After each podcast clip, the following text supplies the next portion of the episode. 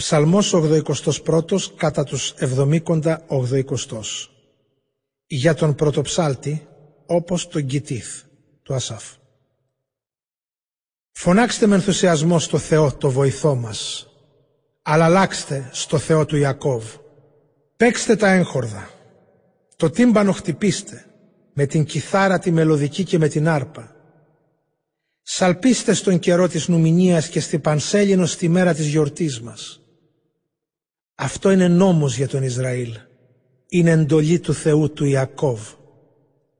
Το έκανε νόμο για τον Ιωσήφ όταν βγήκε από την Αίγυπτο. Γλώσσα που δεν εννοούσα άκουσα. Ελάφρωσα τον ώμο σου από το βάρος και πήρα το κοφίνι το βαρύ από τα χέρια σου. Στη θλίψη φώναξες και σε ελευθέρωσα, σου δώσα απόκριση απ' τις βροντείς στην κρύπτη.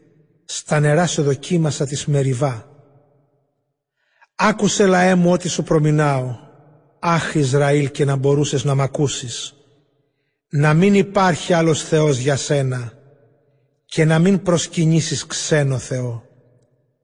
Εγώ είμαι ο Κύριος, ο Θεός σου, που σε ελευθέρωσα από την Αίγυπτο.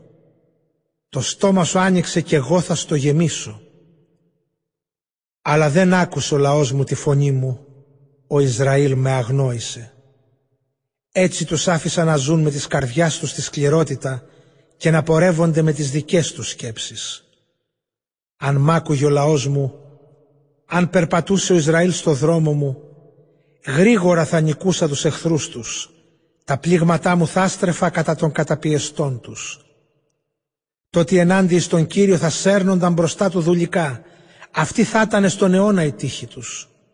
Μα το λαό του θα τον έτρεφε με το καλύτερο αλεύρι και θα τον χόρταζε με αγριόμελο.